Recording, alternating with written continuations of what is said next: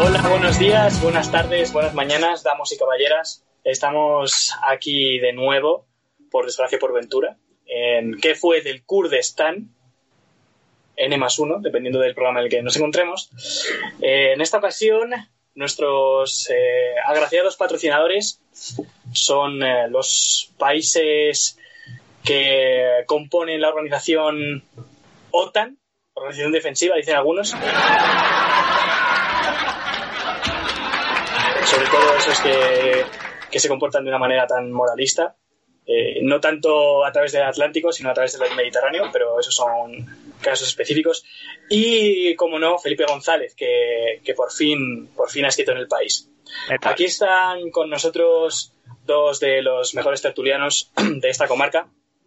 A mi derecha, como siempre, José Ramón Rojo. Muy buenas, ¿qué tal? ¿Cómo estás? Muy buenas tardes, echando de menos a Felipe González, como siempre. Eso es, ese es el espíritu. Y a nuestra izquierda, Jaume Quevedo, ¿qué tal, tío? ¿Cómo va? Bueno, técnicamente no sé de taco marca, pero seis de diez. Bueno, pero eh, los enclaves territoriales son una mentira del sistema también. Totalmente cierto. Así que nada, bienvenidos todos a ¿Qué fue del Kurdistán? Esperemos que, que esta velada la disfrutéis tanto como, como lo vamos a hacer nosotros. Y os mandamos un beso y medio. Vivimos todos en una gran comarca.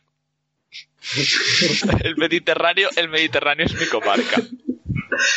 Ese debería ser el título de este programa, ¿eh? Vivimos todos en una gran comarca. Solo... Vivimos todos en una gran comarca. La gran comarca del fascismo. La gran comarca del fascismo. Presiento que tras la noche vendrá la noche más larga. Quiero que no me abandones, amor mío, al alba, al alba, al alba, al alba, al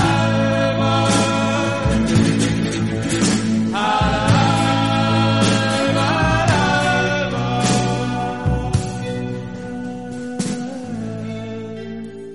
Bueno, pues el caso es que he estado leyendo eh, Literatura Nazi en América, de Roberto Bolaño, creo que es Roberto, no estoy seguro, pero bueno, que es un libro sobre falsas biografías de escritores nazis en el continente americano, y es, es un libro muy extraño, en plan, es muy muy raro, porque es simplemente como si leyeras artículos de Wikipedia uno detrás de otro sobre personajes que ni siquiera son de verdad, pero al mismo tiempo es está muy bien escrito, y yo al menos lo disfruté muchísimo. Cuando iba por las primeras veinte páginas o así, llega un punto en el que no sabes exactamente de qué va o por qué debería interesarte, pero luego llegas como a la página treinta y cinco y dices... Eh...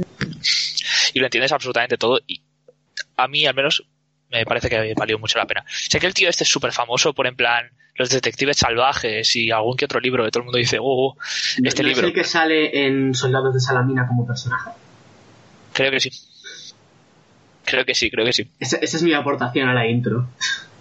No, no. O sea, no, no, no, es una, no es una introducción formal para nada, así que por favor, por favor aporten. Um, el caso es que los temas del, del libro este, a pesar de que trata pues el fascismo y el nazismo de forma totalmente directa, son bastante, bastante poco claros, porque se alarga en muchísimo espacio de tiempo. En plan, los primeros personajes pues sí que coinciden con el régimen fascista de Hitler, pero los últimos, en plan, nacen ya en los años cincuenta, sesenta y mueren, en plan, en dos mil veinte y cosas así, así que nunca tienen conexión directa con el nazismo como tal, sino que simplemente pues son herencia de esta, estilo hermandades arias, uh, revistas que se llaman El Cuarto Reich argentino y cosas así, ¿sabes? Como cosas muy pasadas de rosca, ¿no? Y eso, sus temas son son poco claros como mínimo, ¿no? Eh, y pero sí que a la larga, como al fin y al cabo estás leyendo biografías, llegas a tener una cierta sensación de humanización. No en el buen sentido siempre, porque son nazis y muchos de ellos hacen cosas muy horribles, pero la mayoría de ellos son, pues, personas tan malas como alguien de, que compartía ideologías similares o, o no. Pero hay como un mensaje que parece repetirse a lo largo del libro, que al menos está subyacente en el mismo, y es que en cierta manera los fascistas pueden crear buen arte. ¿no? En plan, al fin y al cabo está hablando de, de poetas y novelistas fascistas y se parece que no se llega a cuestionar en ningún momento esa idea, ¿no? Que un poema escrito por un fascista con intenciones y mensajes fascistas puede ser un buen poema, ¿no? Pero bueno, y esto como uh, esto es un tema que no parece muy importante hasta que llevas al epílogo. El epílogo es muy raro. El último capítulo ya es raro y es diferente y no tengo del todo claro si me gusta, pero el epílogo se llama literalmente Epílogo para monstruos. No, en plan, ese es el título y, y claro, tú llegas ahí y dices, ah, vale, simplemente es porque es un epílogo muy largo y a nadie le gustan los epílogos porque aburren. Pero el caso es que tiene fácilmente el humor más negro de todo el libro. Ya es un libro con un humor muy negro porque va de nazis y, bueno, como son biografías, ¿sabes cómo acaban todas? En plan, ¿sabes en qué momento la palman todos y cada uno de ellos desde el principio? Y sabes que todos los relatos, porque son microrelatos, al fin y al cabo, van a acabar con el protagonista y todo el mundo a su alrededor palmándola, porque es una biografía. Uh, el problema es que el, el humor este del, del epílogo se lleva al extremo y es incluso más bestia que, que el resto del libro. Pero hay un hay un punto en el mismo que a mí me, al, me, me, me quedó se me quedó en la cabeza especialmente más que el resto. Es que hay un momento en el que está contraponiendo dos revistas inventadas, creo que son, no sé si argentinas o ecuatorianas o una cosa así, en la que una habla que tiene estética nazi, en plan donde todo el mundo es alemán, hablan de el Reich y um, glorizan esta esterificación nazi tan clara, mientras que la otra tiene una estética y una ideología uh, que define como fascio o fascista, ¿no? Muchísimo más relacionada con el régimen que vemos en Italia o incluso España, con José Antonio y un catolicismo fascista, lo llama.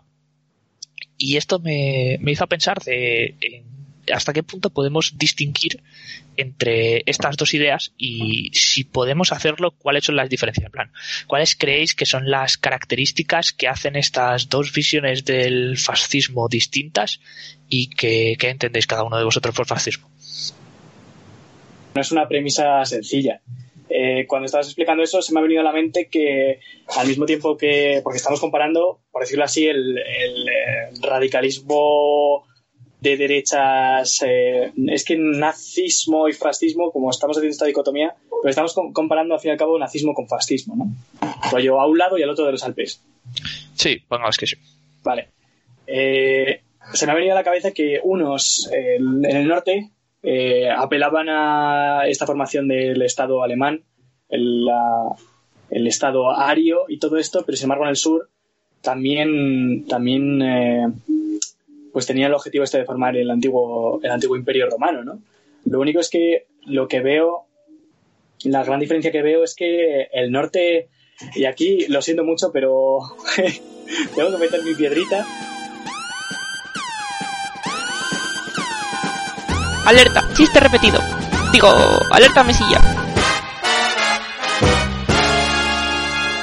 El norte siempre se ha basado Eh, en un sistema, o sea, históricamente viene de una tradición de tribus germánicas que nunca han sido romanizadas y que casualmente eh, lo que generan es eh, pues la revuelta protestante. Lo siento por, por volver a lo mismo, pero es que veo que es uno de los, caus- de los causantes más, más claros. Sin embargo, en el sur siempre se ha, se ha formado eh, un sistema de, de relaciones sociales Eh, en torno al Imperio Romano. Lo que primero fue el Imperio Romano, luego fue el, el gran poder de, de la Iglesia Católica con sede en Roma y no en, yo qué sé, en Reims o en Bruselas. ¿Sabéis por dónde voy? O sea que, en realidad, eh, lo que es la fuerza del Estado ha estado muchísimo más presente en el sur que en el norte, hasta ya llegados al siglo diecinueve. Entonces, eso lo veo como un, un síntoma de por qué el norte está mucho más centrado en lo que es la raza y no tanto en eh, en eh, las eh, típicos eh, yo que sé, sindicatos verticales y toda esta movida que, que categoriza al, al fascismo del sur. Y sin embargo el sur no está tan centrado en la raza, sino más en la extensión territorial, en, en, en el Imperio Romano, que al fin y al cabo pues no miraba por tanto por la raza, por el ser romano, sino por expandirse, etc, etc, dominar tierras, pero no, no instalar una raza como hicieron los los alemanes en, en Polonia o, o yo qué sé. Entonces, son, eh, son premisas muy, muy diferentes. Eh, Y yo creo que uno de los causantes principales es ese, es la diferencia entre, entre la cultura del sur, que es como más, eh, chavales, vamos a las plazas, tal. Más de clima cálido, y la del norte, que es mucho más individualista. Por el clima frío. Yo tengo algo que opinar, pero adelante, José. Hola, buenas, aquí Jaume del futuro. Perdón por interrumpir el programa otra vez, pero vengo a avisar de que el audio durante los siguientes dos minutos o así está en la absoluta mierda. He hecho lo que he podido para arreglarlo, no lo he conseguido. Pedimos disculpas, no sabemos cómo ha podido pasar, pero aguantad esos dos minutos de inexplicables sonidos de fondo porque luego se pasa. Lo juro. Y much- muchos lo siento. Yo estaba... Más que, que las diferencias... Bueno, porque evidentemente entre cualquier tipo de ideología va a haber una, una diferencia en la aplicación en un u otro territorio. Yo estaba pensando más en, en, en qué se parecen. Y estaba buscando en mi habitación, eh, desde mi escritorio, un libro que se llama How Fascism Works, de Jason Stanley, que en español se tradujo como Facha. Un título increíble. Y que te decía, los de ese libro te analiza los factores comunes de todo este tipo de ideologías, pero no lo encuentro. Así que me debió de prestar. Puede ser. Yo sí que coincido con lo de Jorge, pero todas tienen la... Todos son grupos dominantes que se ven amenazados, entre muchas comillas. Pues, se, sí, se creen a sí mismos amenazados por... sea Se creen que los derechos de las mujeres significan que les van a quitar derechos a ellos. Se creen que los derechos de los inmigrantes les van a quitar derechos a ellos. Y digo ellos sin ningún tipo de mala intención porque suelen ser ellos, no ellas. Todo ese tipo de ataques imaginados, la apelación a un pasado mítico que nunca existió. Entonces, el pasado mítico, lógicamente, va a cambiar entre una... una zona y otro. Italia, quieras o no, estuvo con un estado... La cara que me está poniendo Jauma ahora mismo. Eso, el, el hecho de que Italia en algún momento tuvo un gran estado, se entiende que apelen a un estado, mientras que en Alemania apelen a una raza. Jauma, um, yo tengo algo que comentar, y es que no sé, creo que las teorías de raza y todo esto en plan sí que están presentes en todos los... En plan, sí que es cierto que los italianos tiran más por el cristianismo y todo ese tipo de cosas, es lo que tú has dicho, el Imperio Romano y todo demás, pero recordemos que en España sí que se retoma, en plan, el Día de la Raza, y sí. Franco era un ávido antisemita y ese tipo de cosas. En plan, es cierto que la por razones por razones estructurales, sobre todo por la guerra civil, y que básicamente no te puedes poner a hacer una limpieza demogra- demográfica tan bestia como la que se pone a hacer Hitler en ese momento, y no puedes pretender un alineamiento de la población tan bestia como se pone a hacer, como se pone a hacer Hitler en su momento, uh, y que un poco la, la estructura del Estado pues se, se forma de forma distinta. El, yo creo que las estructuraciones estas de raza pues se, se traen se llevan a colación de una forma distinta, ¿no? Pero claro, esto nos lleva a pensar que en el momento en el que llevas el fascismo fuera De, de Europa, ¿sabes? En plan, el momento en el que lo sacas de su lugar nativo, ¿por qué es eso? Porque hay en plan movimientos nazis, en plan, en, en América y sitios así, y también tienes movimientos en plan más protofascistas, ¿sabes? Como en Latinoamérica o en sitios así, ¿sabes? En plan, y tienes, tienes de los dos, tienes tanto nazis como fascistas como demás, sin ese mito. Y a mí es lo que... O sea, el, el, el mito este del que habla José es algo de, de lo que quiero comentar ahora, pero por favor, di lo tuyo. Eh, yo, lo que te, yo lo que te quería comentar es... Eh... Más allá de que pare de decir en plan... No, no, no, si yo, yo soy madrileño, el plan lo tengo en mi sangre.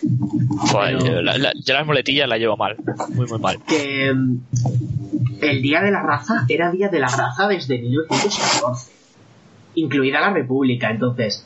No sé yo hasta qué punto eso se puede tener en cuenta como apelación a la raza de, de, por parte de, de Francos. No se celebraba de la misma manera. Ya, pero ya existía un día de la raza, incluso en Argentina y en otros países que habían pertenecido a la corona. No sé. Y... No sé, no sé. Ya, ya. Yo, yo será solo eso. Ya está, solo eh, era un apunte sobre el Día de la Raza, ¿sí? ¿Hasta qué punto eh, se consideraba en esa época la raza como algo como algo excluyente hacia el resto, tú? Pues no sé, o sea, no, lo estoy preguntando, ¿eh? No, so, no lo sé. O sea, me refiero, ¿hasta qué punto eh, en el mil novecientos catorce y mil novecientos quince estaban celebrando el Día de la Raza como algo de excluir a los judíos o como algo de excluir a los negros, sino como, no sé, o sea, no, no lo sé. Sí, sí, o sea, no sé hasta qué punto ella, porque con Franco es seguro. Con Franco lo que necesita es, eh, pues eso, mmm, discriminar a judíos, discriminar a, a gitanos, discriminar a todas estas estos pueblos que vivían en la península y tal, pero antes no sé hasta qué punto que... Bueno, el nacionalismo, ¿no? O sea, no sé qué, qué, qué objetivo tenía este Día de la Raza. Y por eso no sé si, si se considera algo como excluyente. O sea, no sé si raza tenía como acepción algo excluyente, ¿sabes? Yo tengo, tengo algo que tengo algo que apuntar aquí, que además se relaciona con lo que acaba de decir José. Coherencia temática, una vez más, como nos atreveríamos a decir. Uh, y es um, y esto es en plan, he estado leyendo sobre Adorno y cosas así, ¿no? Y Adorno se está como fascinado, en plan se come un montón el coco diciendo ¿cómo es posible? ¿Cómo coño tenemos un movimiento como la Ilustración, ¿no? Que valora la salimos de salimos de un de una visión más en plan modernista o medievalista a través de la Ilustración, que en plan valora el saber y la racionalidad y la igualdad sobre todas las cosas, ¿no? En plan racionalidad en el sentido de igualdad, ecualización, por decirlo de alguna manera, terminamos en el fascismo, ¿no? Y el cómo se vuelve al mito, cómo, cómo a través de la Ilustración se sale y al mismo tiempo se vuelve otra vez a la veneración esta del mito y a la veneración esta del pasado. Y el tío habla de que con el tiempo, a través de, o sea, el intento de escapar del miedo a lo desconocido, ¿no? A través del miedo a lo desconocido se lleva a una situación de dominación triple, ¿no? En plan, se llega a una dominación de la naturaleza por el hombre, de la naturaleza del hombre y del hombre por el hombre, ¿no? En plan, habla de, de estos tres procesos de, de dominación que se exacerban por la búsqueda del progreso a todo coste, ¿no? En plan, el miedo a lo desconocido nos lleva a intentar progresar coste lo que coste, cueste lo que cueste, y esta dominación se va sofisticando cada vez más, ¿no? Y en plan, aquí por ejemplo Foucault habla de la diferencia entre el fascismo como momento en el tiempo, en plan como periodo histórico, y el fascismo como tendencia histórica, ¿sabes? Como, como el tío lo dice, veneración a la dominación, ¿no? Se te proyecta un miedo, que es lo que ha dicho José, que es el miedo a lo ajeno, y a través de, de ese y ese miedo se, se convierte en una, una fuerza dominante, y la y el miedo te lleva a venerar la dominación, y eso es lo que llama comportamientos fascistas. Pero bueno, ¿qué vas a decir, uh, Jorge? Mm, nada, solamente también que no he mencionado antes, eh, el que también se puede puede ser correlativo a lo que acabas de decir, que es el miedo a a lo rojo, al caos, ¿no? Y esto también está, está muy presente en Latinoamérica. Por eso, por eso hay eh, movimientos fascistas allí, porque no tienen otra excusa, salvo esa y el cristianismo. El, el miedo a lo rojo y el miedo a lo, a, a lo, al caos, porque, por ejemplo, creo que en Argentina había muchísima, muchísima corriente anarquista y, y en Uruguay igual. Entonces, eh, esto que tú, o sea, que dice Foucault, ¿no? Lo del, el, el, el, como has dicho, la adoración a, a la autoridad. A la dominación. A la dominación. Pues justo eso. O sea, te presentan una situación posiblemente posiblemente muy, muy, muy, muy oscura que te han presentado las autoridades sobre lo que es el marxismo, lo que es el anarquismo, lo que es el, el bakuninismo, o lo que sea, y, y tú recurres a eso. A... a refugiarte en, en los que son más poderosos y sabes que te pueden que te pueden dar orden. El, el mero hecho de que, en general, una radicalización hacia un lado del espectro tiende a una radicalización hacia el otro lado del espectro. ¿Mm? Sin Podemos, Vox no hubiera sido lo que es ahora mismo. No hubiera sido, en general. o yo qué sé, el Allende, pues eso, que el impulsado desde el norte con el Red Scare y todo eso, pues hay una Pero... radicalización brutal desde en, en el caso latinoamericano. Sí. Yo en... a mí eso, lo del, lo de la polarización en ambas direcciones se me hace difícil, porque no sé, creo que creo que es desigual, creo que es muy fácil hacer parecer que una una cosa lleva a la otra. A lo parece parece que son fenómenos que van de la mano, pero no lo tengo yo tampoco tan claro, en plan cuando, o sea, sí, parece muy obvio decir, no, claro, es muy fácil, aparece un partido que es más radical y entonces se, se radicaliza una especie de, de contrapeso al mismo, pero yo creo que es más una percepción como tal, en plan, yo creo que se busca deliberadamente crear esa sensación más que que sea un fenómeno político como tal, porque no creo que muchas de las políticas de, de estos partidos tan izquierdistas sean verdaderamente tan exageradas o sean verdaderamente tan innecesarias, ¿no? Y tan obscenas como sus contrapartes quieren hacerlo. Simplemente creo que a través de una narrativa mediática se crea esta sensación, o sea, esta situación para crear un contrapeso. Claro, claro, pero el hecho de que exista un Podemos y que haya gente que les considere, yo qué sé, los rojos que vienen a matarnos a todos y a quemar nuestras iglesias, y que hay grupos de interés muy poderosos que pretenden desestabilizarles, consiguen que que aparte, a ver, está feo, pero da visitas. Sí. O sea, La Sexta, yo lo siento aquí si ofendo a alguien, La Sexta es, bueno, y mis amigos Ferreras y Ana Pastor son muy culpables de que esté este partido donde está. Eso yo bueno, no, de, diré de antemano que les tengo mucha manía a los dos, de siempre. ¿Quién no? Demasiada gente no. Pero bueno. Que el, el hecho de que estén esos ahí, y me vale lo mismo rollo, yo qué sé, Fox News en Estados Unidos, la C N N que también le daba visibilidad a gente que no le debería dar visibilidad. Sí, sí, sí. Pero eso, que yo creo que se... que es que en plan que es un fenómeno uh, que perfectamente manipulable, en plan sí, sí, Su- seguramente es. Hubiera surgido, porque es eso, yo no, no creo que la principal causa del surgimiento de Vox sea Podemos ni una supuesta radicalización de la política. Creo que es muy fácil uh, caer en, en el punto en el que tú tienes un aparece una una respuesta a un problema por razones. En este caso, pongamos Podemos porque son los primeros que aparecen. Y la repercusión, o sea, la forma mediática en la que se aproximan a esta nueva aparición lleva a pie uh, eso, pero no creo que no creo que sea una respuesta política, la verdad, plan. Porque eran partidos que ya existían desde hacía... ¿Sabes? Sí, pero la situación que tenemos ahora en, en este sistema eh, de gobierno representativo... O sea, hay muchísimos factores a tener en cuenta que, por ejemplo, en, en la época de la Italia fascista no había.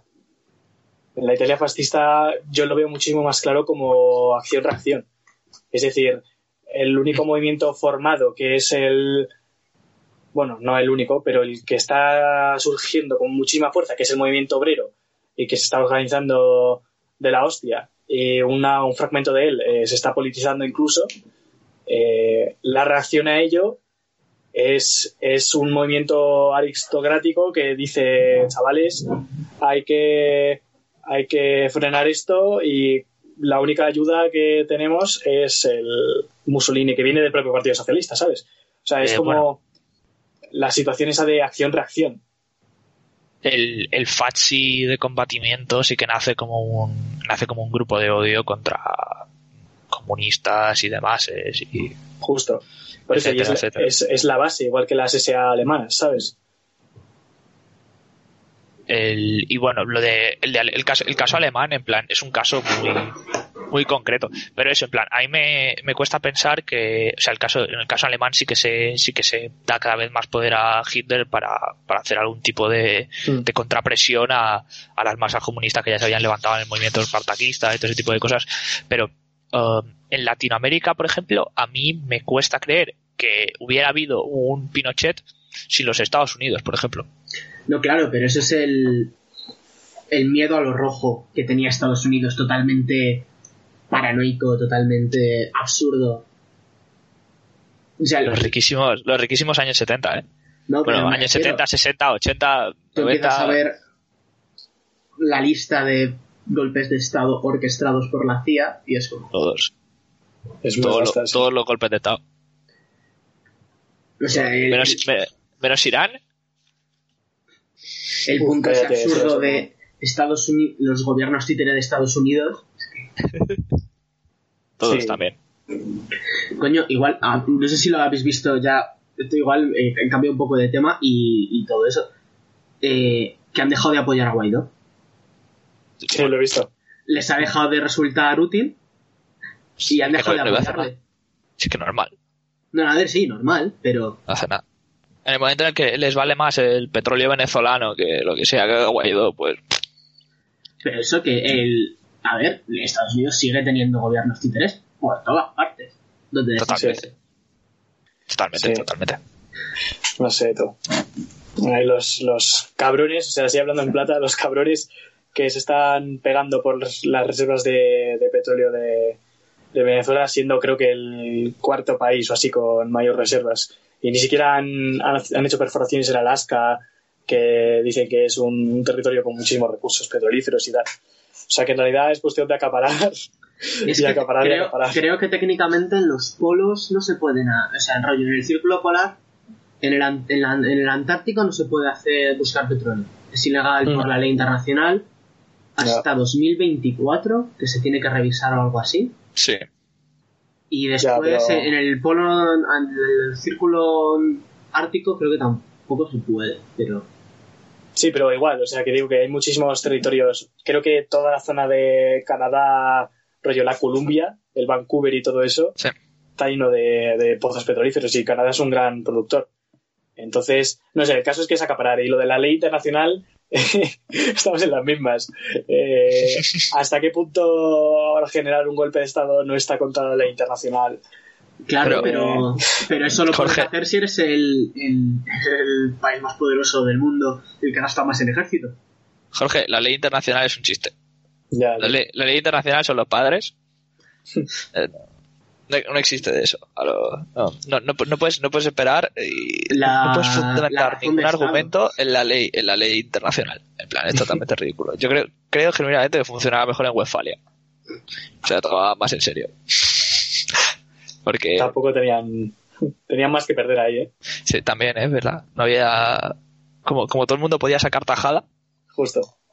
Ahora, da igual, da igual la que la ley en los Estados Unidos. No se, no se le van a tirar todos los países de Europa encima. Y que, oye, que si haces algo... Ya está, chavales. Lo acabo, lo acabo, acabo de llegar a la conclusión necesaria. Tiene que volver el Sacro Imperio. Siempre, siempre. Eso Totalmente. Siempre el Sacro Imperio nunca se fue de mi corazón. Totalmente, que vuelva el Sacro Imperio. Pero, ojo, que la, la Santa Emperatriz es Merkel, ¿eh? Tampoco estamos tan lejos. Pero que, que va a dimitir. Bueno, ya ha dimitido, entre comillas. Ya. Pero bueno, está, sigue siendo está. la reina. Carlos Quinto, el, el, el emperador César, ha abdicado. Que la Merkel esta era de la Alemania del Este, ¿no?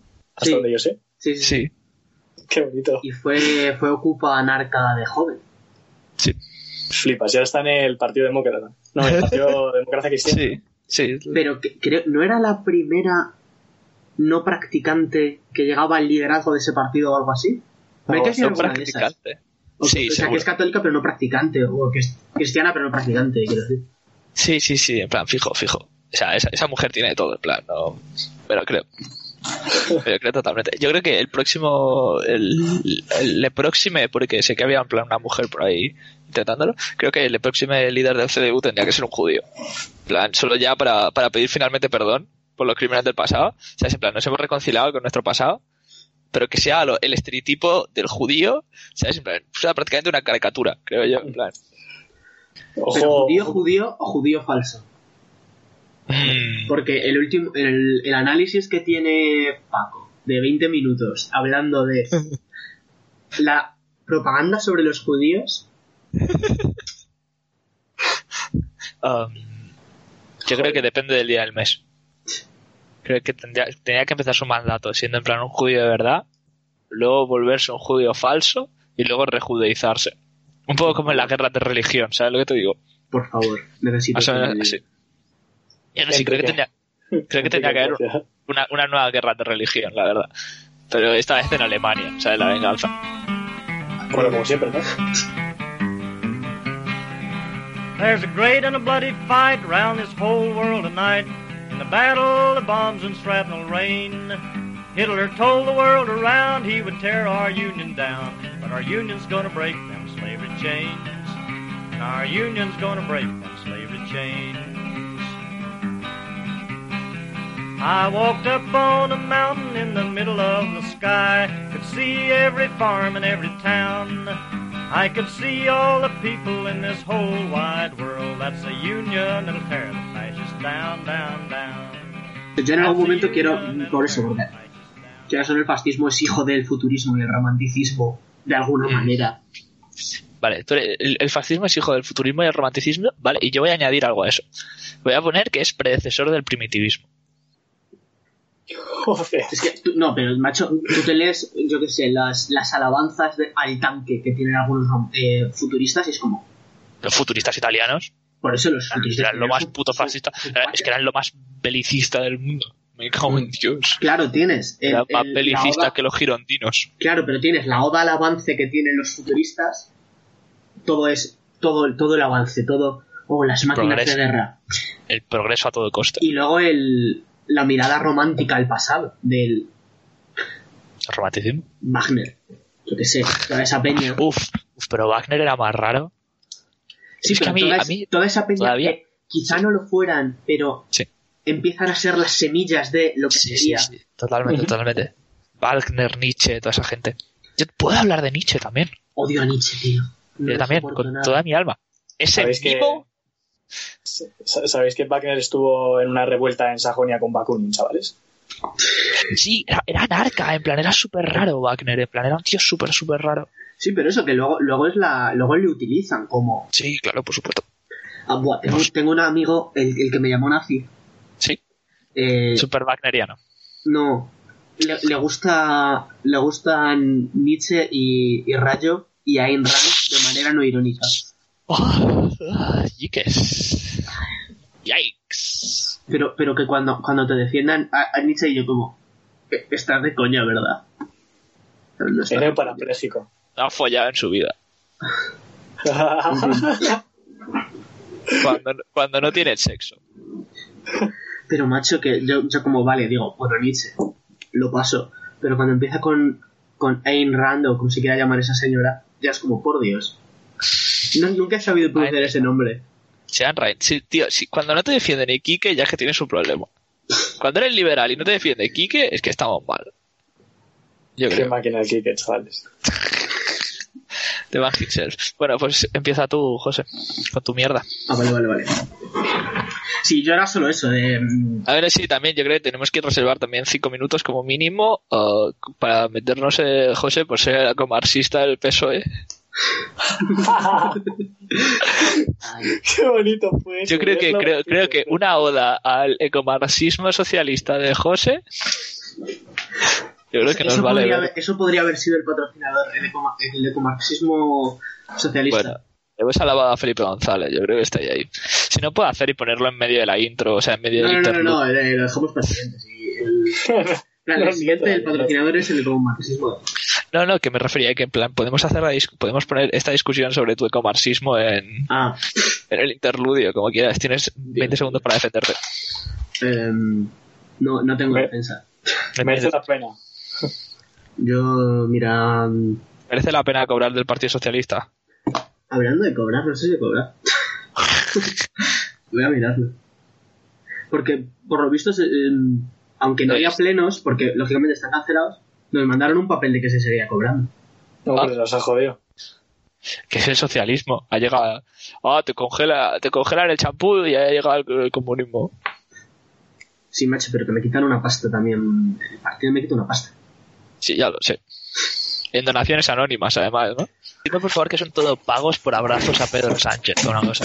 Ojo, lo, lo hacen todos los partidos. Todos los, todos los partidos, un porcentaje del sueldo se lo queda al partido. Po, esto es como um, cuando en las fábricas solo podías cobrar con, en plan, bonos para comprar los productos de... Coca-Cola, la... que creo que tengo descuentos en la tienda... No puede ser. Los siguientes diez minutos de repasar las cuentas del P S O E de Vicálvaro han sido eliminados por miedo a una potencial denuncia. Esperamos que estéis disfrutando de este interludio y en breves retornamos al programa. Well, I'm gonna tell you fascists, you may be surprised. People in this world are getting organized. You're bound to lose, you fascists bound to lose. All you fascists bound to lose. I said, all you fascists bound to lose. Yes, sir. All you fascists bound to lose. You're bound to lose. You fascists bound to lose. Bueno, y, um, otro de los temas, porque coherencia temática es el nuevo lema de este programa.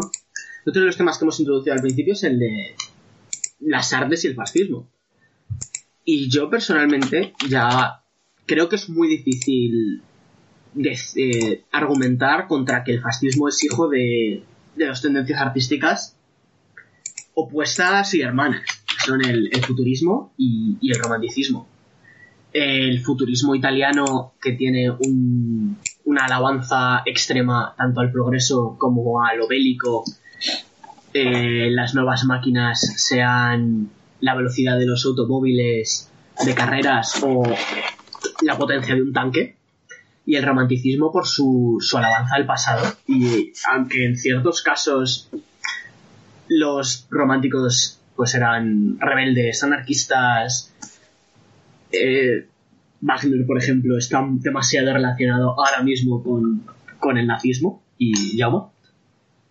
Sí, a mí hay una cosa que me interesa mucho, y es que yo he estado hasta las cejas, de, o sea, hasta, hasta arriba de Riefenstahl, porque por el trabajo este de historia contemporánea, y hay muchos textos que sí que hablan de la vuelta romántica al mito, ¿no? Porque todas las películas de Riefenstahl van un poco de esto, ¿no? O van de la alabación del cuerpo, ¿sabes? Y del líder y de la, la figura esta destacable que nos llevará más adelante, como decía uh, José, o van del, del regreso al pasado mitológico, ¿sabes? En plan, del superhombre ario que vive en la montaña y desciende al pueblo, al pueblo donde todos son vagos, sucios y harapientos, le trae su poder racial superior y asciende una vez más, ¿sabes? Polacos, seguro, ¿no? Eran polacos. Segurísimo.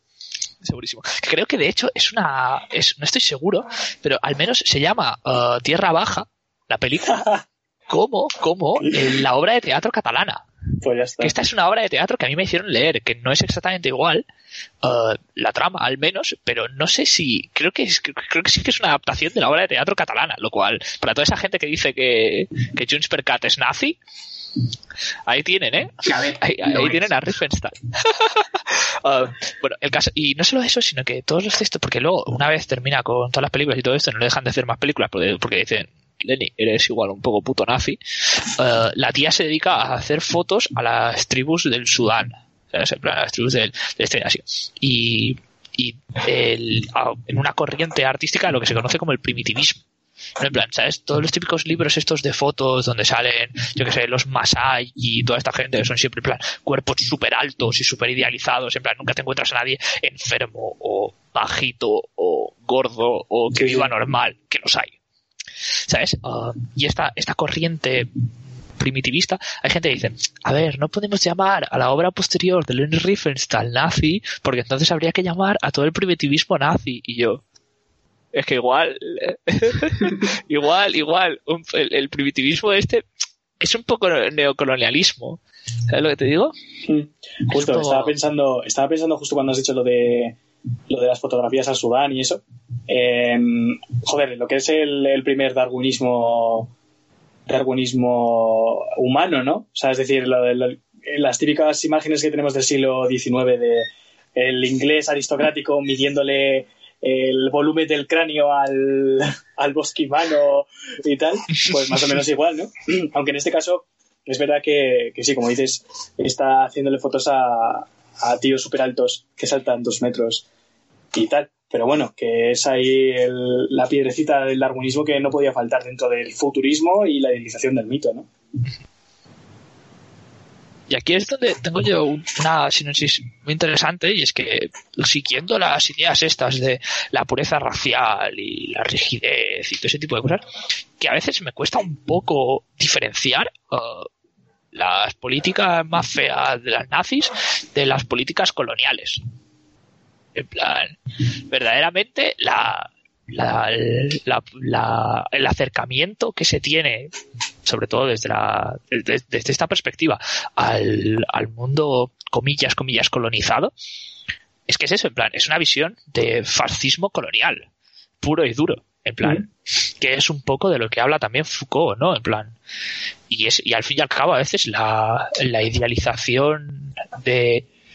Y a veces, a veces se idealizan esas visiones, ¿sabes? Si tú ves muchos de los pueblos Masái y toda esta gente que se han, se han apropiado de, de la idealización del exterior y se y la han convertido en una atracción turística, ¿sabes? Y, y lo mismo en eso, en plan, hay, hay muchos, creo, creo que eso, que hay una...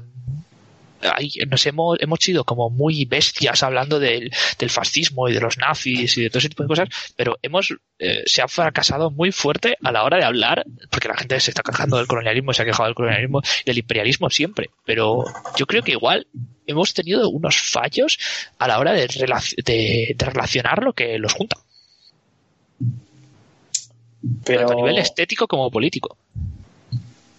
Sí, pero es que yo lo veo tan, o sea, no sé, lo veo tan relacionado. De hecho, el otro día estaba, estaba aburrido aquí, confinado en Twitter, y me encontré en una de estas páginas que sigo, rollo, cuentas que sigo, sí, que publicaba como fotos, y una de ellas era un grabado japonés de principios del siglo diecinueve o mediados del siglo diecinueve, que aparecía un barco, eh, una cañonera estadounidense, representada como si fuera un demonio, eh, con ex, como expulsando humo, ¿no? Vuelta a, o sea, volviendo a esto del futurismo, de la idealización de las máquinas, como el desarrollo tecnológico lleva a, a ser a ser muchísimo más eh, dominador sobre otras culturas, y al fin y al cabo, pues por eso los veo tan relacionados, ¿no? El hecho de tener tan tan, desarroll, tan eh, desarrollada tu tecnología, y el hecho de poder expandirte por otros eh, continentes dominando a otros pueblos, eh, hace que tú te sientas superior porque has podido llegar a hacer eso y los demás no.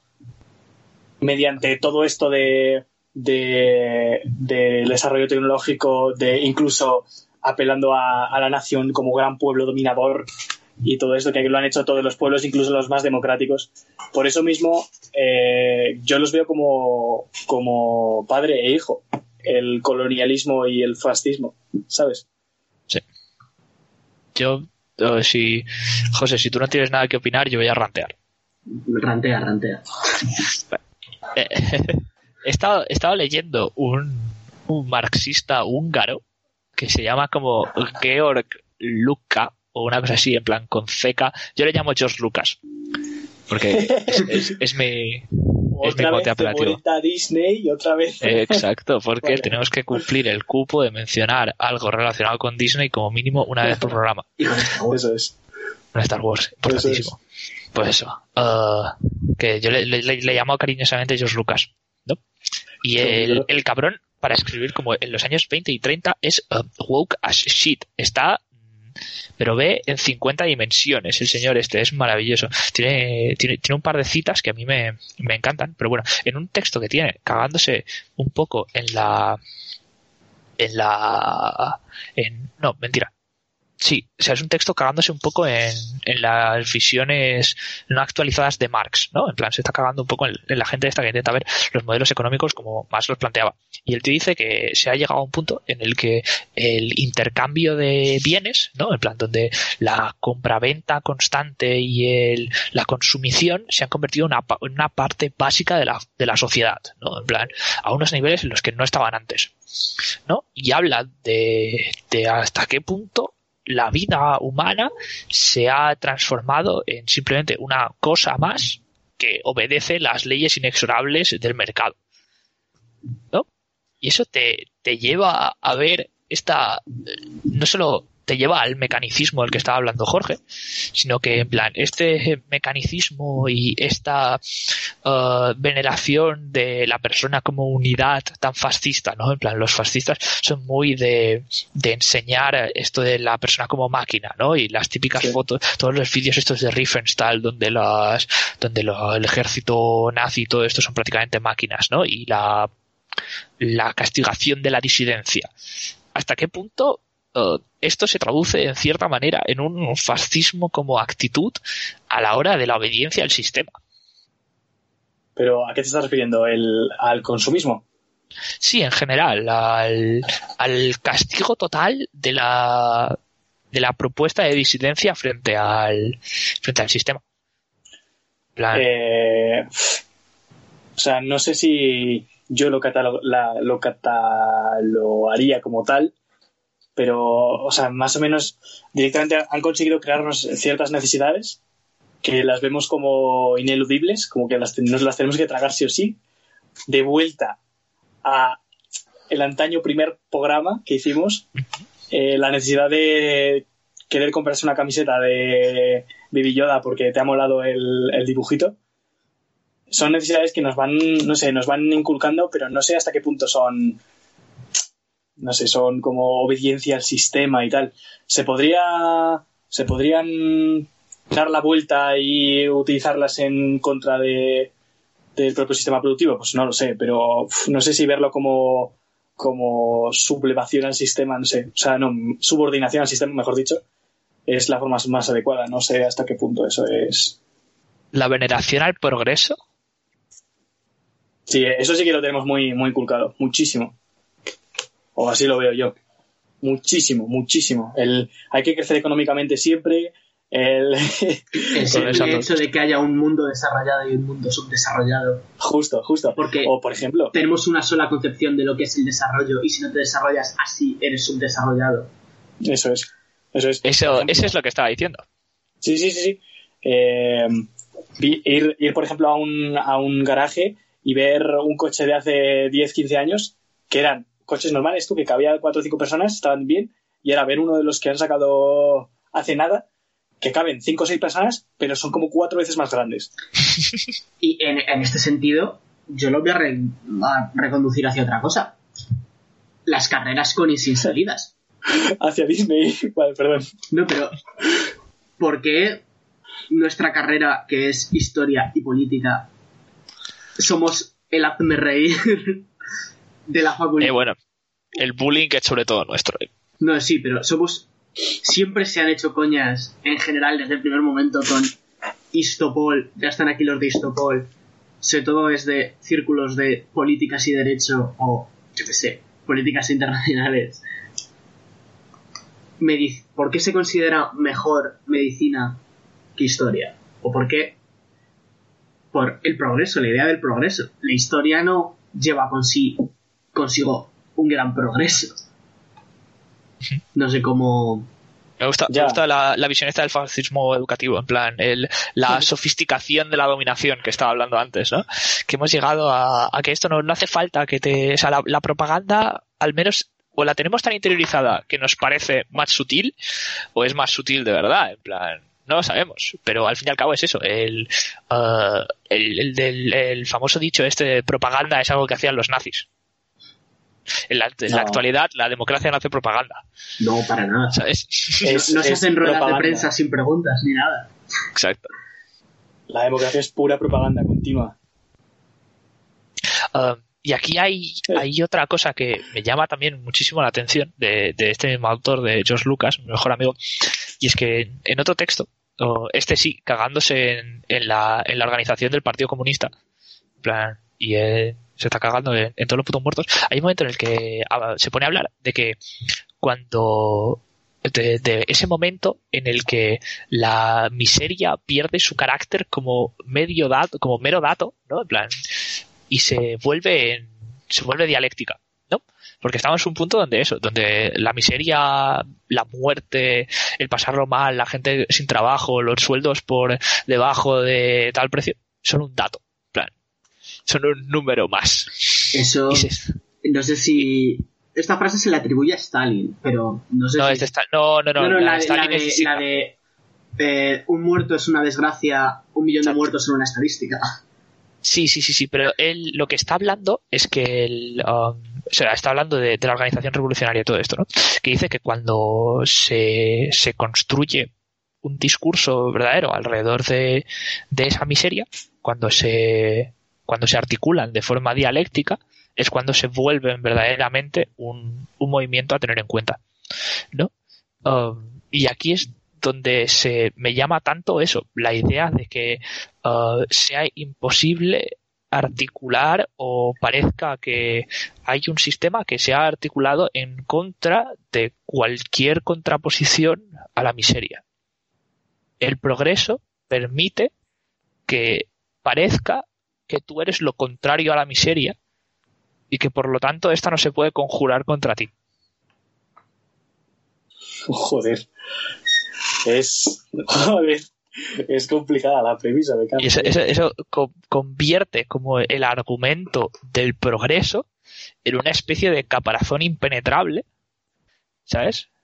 Sí. Y ahí es donde, y, y ese es un, es un, es una cosa que me ha, me ha estado dando vueltas a, ha estado dando vueltas últimamente y me da como todo el miedo, plan, me causa genuino miedo, sí, porque claro, tienes, tienes tanto a los abiertamente muy fascistas por un lado, como a uh, las dinámicas de dominación fascistoides por otro, ¿sabes? Tienes tanto el, el fascismo como momento del que habla Foucault, como el fascismo como tendencia del que habla Foucault, haciéndote un sándwich uh, mortal, dialéctico, terrible.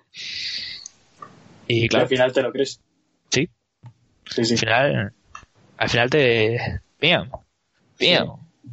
No sé, ver, ahí. En cuanto, en cuanto tú organizas una sociedad en torno a muchísimas personas, eh, ya las, o sea, los, casos in, los casos individuales te van pareciendo... No sé, va perdiendo importancia, ¿no? No sé si... O sea, al final, obviamente te terminas creyendo todo, pero es que si lo ves tan lejano a ti... Yo lo estoy hablando desde el punto de vista individual, no como una... no como una visión así muy mucho más eh, periférica. Sí, no sé cómo decirlo. O sea, como holista, holista. Holista, sí. Lo estoy mirando más como desde dentro del panorama, como si estuviera dentro del experimento. Digo, si en mi propia situación, en mi situación personal, si cojo y, y miro estadísticas de ingresos, de renta, por ejemplo, eh, y veo que, no sé si cerca del veinticinco por ciento de los chavales o veinte por ciento, o, bueno, no sé, me estoy inventando, entre el quince y el veinte, una cosa así, no pueden comer tres veces al día. Eso para mí me, me parece una estadística, pero si yo pienso en un caso específico, rollo, un, co- un conocido del barrio, del pueblo, lo que sea, que está en esa situación, sí que lo veo más presente. ¿Me explico? El organizarnos de una forma tan tan grande eh, genera que los casos específicos eh, pierdan importancia. Ha sido tan bonito lo que ha dicho Jorge que están aplaudiendo ahora mismo desde mi casa. Sí, es verdad. Es la, la pérdida de conexión en grupos grandes, porque, a ver, el cerebro humano sigue siendo un cerebro de simio y no estamos preparados para pensar en qué es un millón, cuánto es un millón claro. de personas. ¿Lo puedes visualizar un millón? Claro, o sea, si a mí me dices eh, en tu calle hay diez personas que pasan hambre, yo pienso y digo, coño. Hostia, que son diez personas, ¿eh? Veo diez personas. Pero si me dicen cinco millones de personas, eh, yo qué sé, diez millones de personas se van a morir este año de, de hambre. Tú dices, coño. No, no, no, no tengo la, cerebro.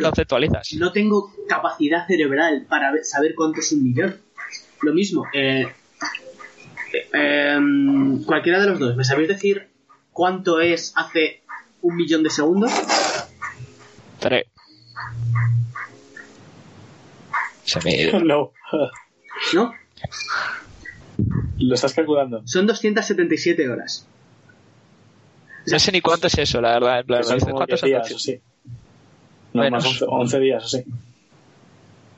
Son para ser exactos, once días y medio. once días. Solo once días son un millón de segundos. Eh, pues a mí me parece un huevo, ¿eh? Llevo un millón de segundos y digo, ah, un par de horitas. Claro, pero tú, tú, tú empiezas con esas cosas.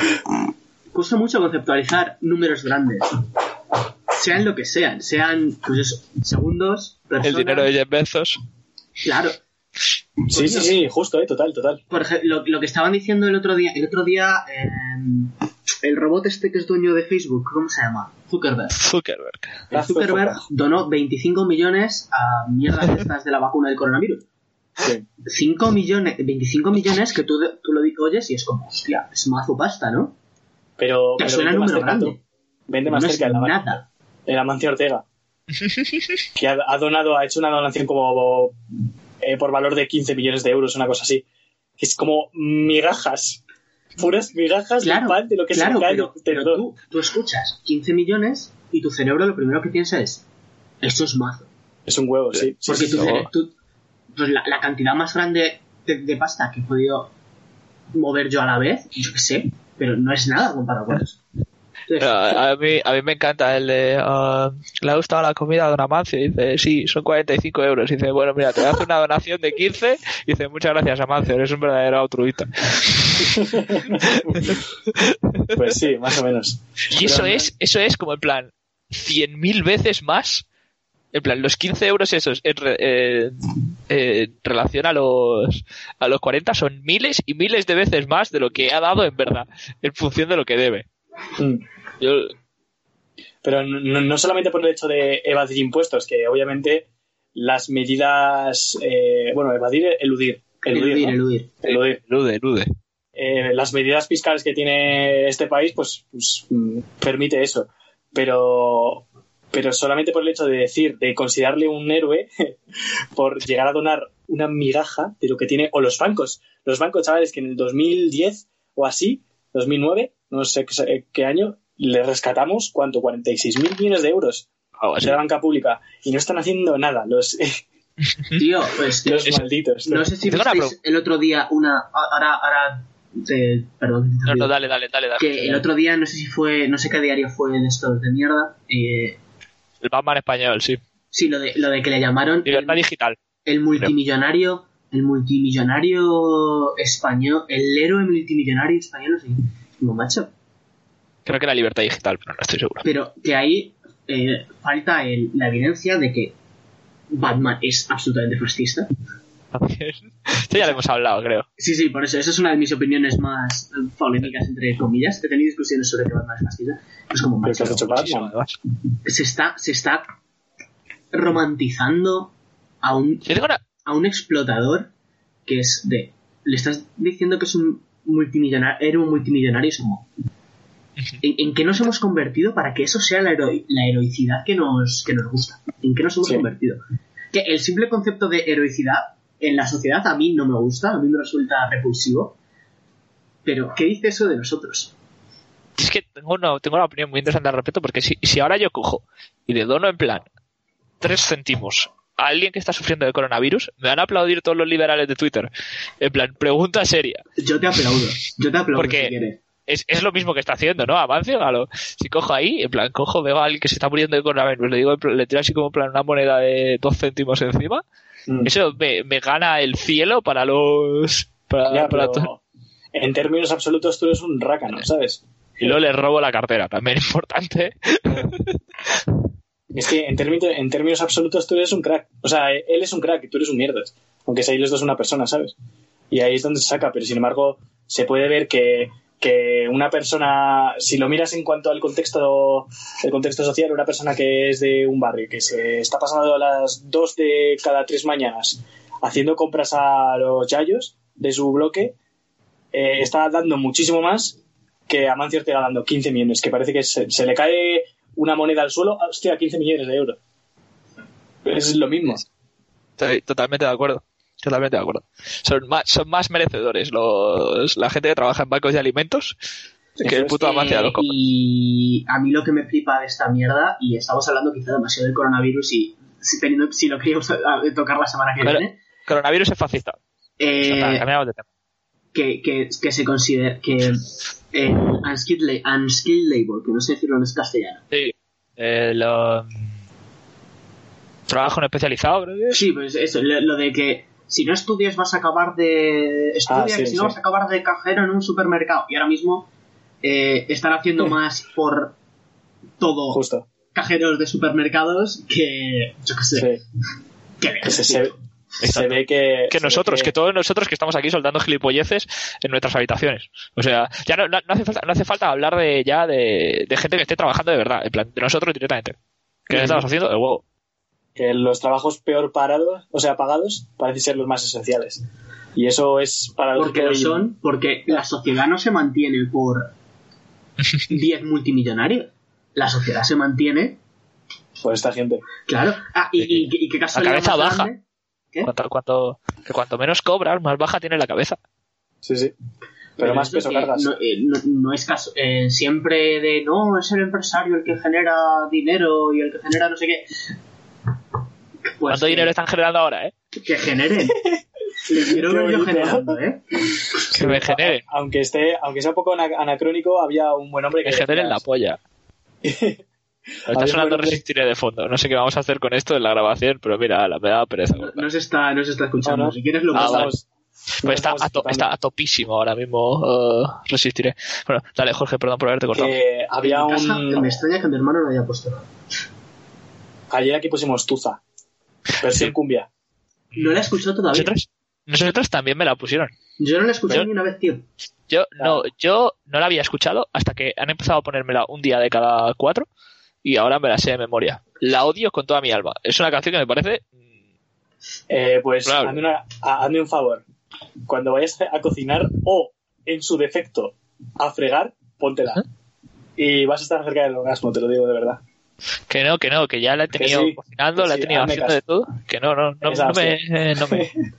No me bueno, que lo, lo que estaba diciendo, que a lo mejor es un poco anacrónico, pero había un buen hombre que decía que, que es, el empresario no es el que está generando riqueza, que son los obreros, son los obreros los que ponen, ponen a funcionar las máquinas, los que ayudan a limpiar las calles, los que cuidan a los niños y los que y los que platan las, las verduras.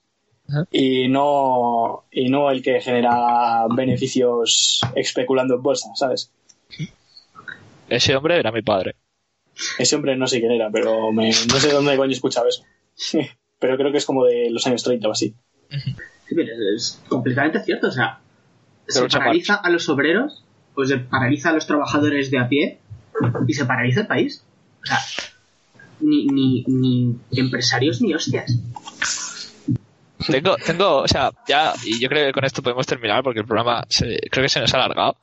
Creo que este va a llegar a la hora. Llevamos grabado una hora, pero hemos estado un rato haciendo el vídeo. Bueno, hemos estado un rato. Bueno, um, el caso, yo creo que se tendría que hacer un, un estudio totalmente serio de uh, el, el grado, el momento en el que se menciona a, a Disney o a Star Wars, el momento en el que se menciona a Star Wars en uno de nuestros programas y la deriva marxista posterior. Creo, creo, creo que hay una correlación uno uno de se menciona Star Wars y mmm, nos sumimos en el, en el materialismo dialéctico. Pues eh, yo en algún momento me gustaría hablar de Star Wars en este, en plan, dedicar un programa a Star Wars, porque me estoy viendo ahora Star Wars The Clone Wars, que yo pensaba que era una serie de críos, porque la vi de crío y ese era mi recuerdo de la serie, pero tiene algunos aspectos muy, muy, muy interesantes ya a nivel político. Si no aparecen negros no lo voy a ver. Vale. Aparecen especies sí, extrañas de... Pero no, Me, sale, bueno, no sí. sale... Exacto, iba a decir. Samuel no sale Samuel L. Jackson, sí. sí. Solo hay, vale, solo hay un sí. negro por saga de Star Wars, así bueno, que... Bueno, pero que... Ha, ha cumplido como el cupo, ¿no? Hay que apreciarlo, sí. Tiene que haber negro toda la galaxia. Así. Eso es. Exacto. Uh, no, ¿qué iba a decir? Uh, que yo tengo un problema con eso. Y es que... Uh, con los negros. Ah, no, sí, sí, tengo un problema gordísimo con los negros, y es que existen. Uh, que mi que, que mi compañera de piso, yo creo que una de las siete personas que nos escuchan en iVoox, uh, no le gusta nada Star Wars, así que entonces si hacemos un programa sobre Star Wars, no solo no nos va a escuchar, sino que va a estar enfadada. Así que... Le invito a una cerveza o algo, pero...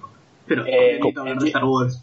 Vale. En tiempos de coronavirus todos tenemos que ayudar. Yo, yo veo que si no... Uh, y es que se, se me había ocurrido una cosa de esta, y es que en algún momento tenemos que hacer un especial donde, en plan, cada uno de nosotros simplemente rantea sobre algo que nos interesa muchísimo en quince minutos. Y es que, en plan, tengo tengo una tengo una, tengo una rant uh, metidísima de, sobre cómo uh, el programa de YouTube uh, Bon Appétit uh, Test Kitchen, que a mí me encanta, lo disfruto como un hijo de puta, es uh, literalmente neofascista.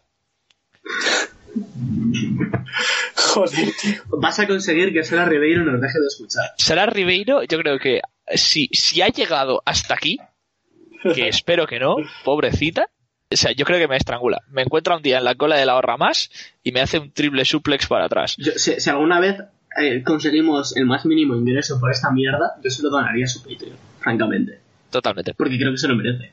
Por abrimos, abrimos un Patreon para donarle dinero en Patreon a Sara Ribeiro. La única persona que se lo merece. Y para comprarme una Switch con Animal Crossing también. ¿Por qué? El está, hecho, por, el hecho... está por doscientos pavos en el consola y juego. Y esto lo voy a cortar porque es anuncio. Sí.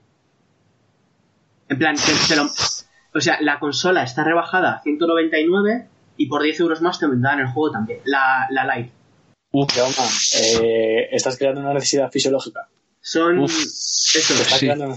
El sistema está creando una necesidad. Sí, sí, sí, sí, totalmente, ¿eh? Totalmente. Estoy estoy segregando ahora mismo las, las hormonas del consumismo, ¿eh?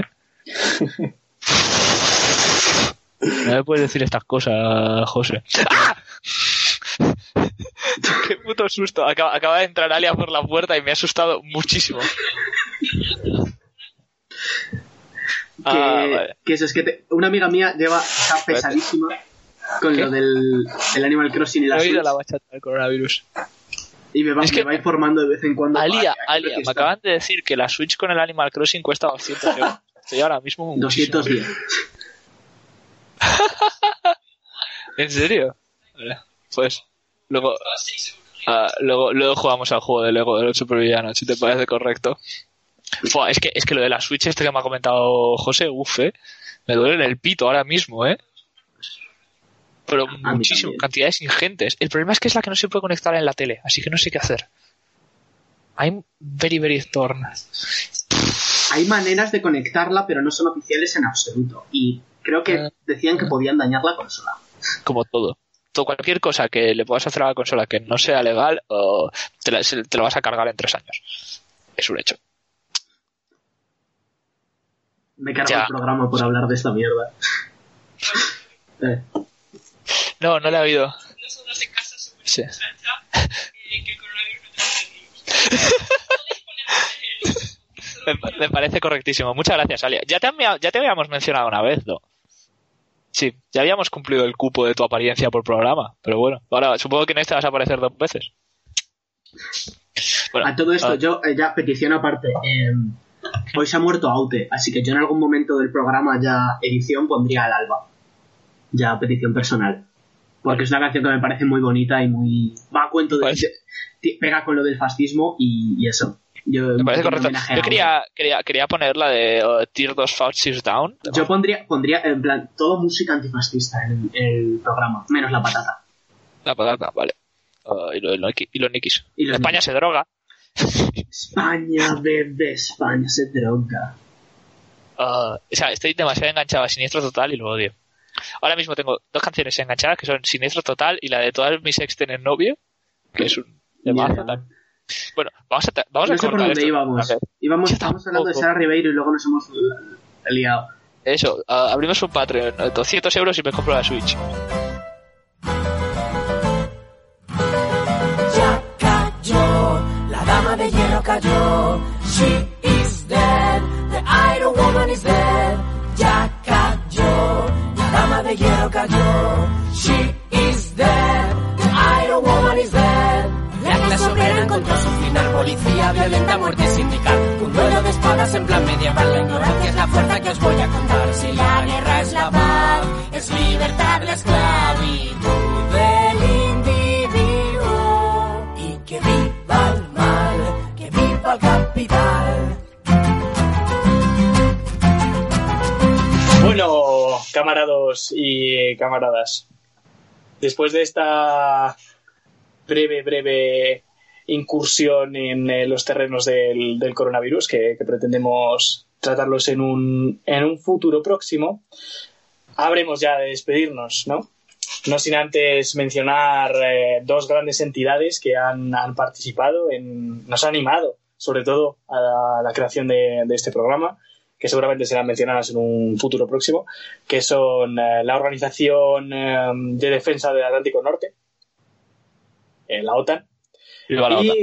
Viva la OTAN. Y viva. Hacia, hacia el otro lado, no hacia el Atlántico, hacia el otro lado, como he mencionado al principio, ese Estado amigo, como decía el Twitter de, de, la, de la OTAN de España, Turquía. Dos grandes, dos grandes entidades que siempre han estado ahí. Eh, con todo esto, esperamos que, que nos pongáis alguna preguntita, algo de feedback en iVoox, iBooks o la YouTube, y esperemos que os haya sido, os haya sido liviano este rato con nosotros. Un saludo y, y cuidarse, por favor, cuidarse.